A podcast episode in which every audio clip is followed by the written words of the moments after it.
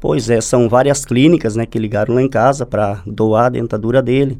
São clínicas de Imbituva, Ponta Grossa.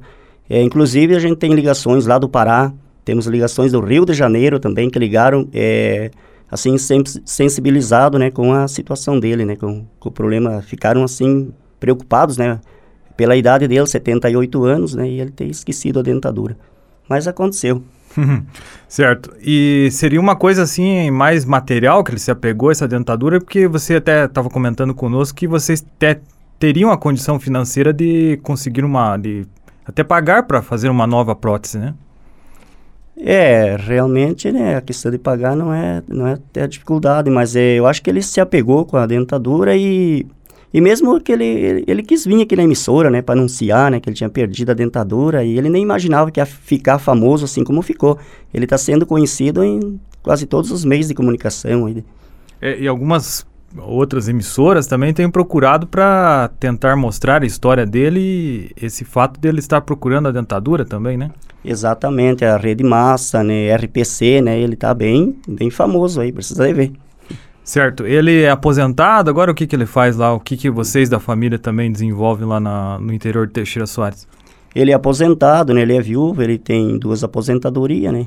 No momento até ele é casado também, mas está lá em casa. E a gente trabalha na cultura do fumo, né? Plantamos fumo e temos algumas vacas de leite aí que a gente é, fabrica queijo, né? E vendemos sabão em líquido, né? Tanto é que a emissora aqui, os funcionários aqui são clientes nossos. certo. Depois que esse anúncio foi feito, não tiveram nenhuma informação da dentadura desaparecida ainda? Não, até o momento ainda não.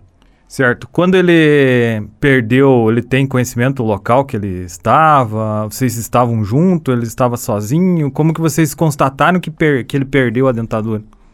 Provavelmente que ele estava sozinho, né? A gente não estava com ele. Ele, ele nem sabe onde ele deixou. Ele é, ele é bastante esquecido, né? Então ele não sabe se deixou aqui em Irati ou se deixou em Teixeira, porque ele sai bastante, né? Quase todo dia ele sai. Então a gente não tem é, noção ne nenhuma onde ele pode ter deixado essa dentadura.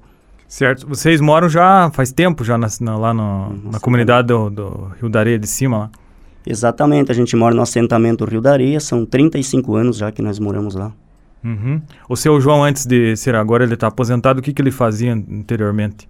Anteriormente ele plantava feijão, plantava milho, né? Ele trabalhava mais com a cultura de grãos.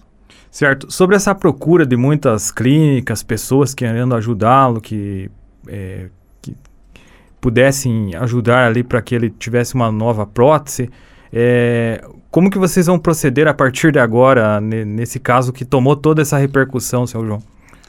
Bom, a gente agora vai ver, né, a, uma clínica, né, a clínica que está doando a dentadura e a gente vai levar ele até lá, né, nós vamos conduzir ele até essa clínica, ou Ponta Grossa, ou em Bituva, né, e a gente vai levar ele lá para que ele faça uma dentadura nova, que eles fazem para ele daí. Né? Certo, que até acho que o pessoal dos alunos do SESCAG até se comprometeram de não só doar a prótese, como fazer um acompanhamento dele também né, nessa questão, né? Exatamente, é um pessoal de Ponta Grossa, né? E eles querem ah, doar né, a dentadura e fazer um acompanhamento, verdade. Inclusive, eles estão se prontificando de vir lá em casa, né? Fazer até uma entrevista com ele. Tá?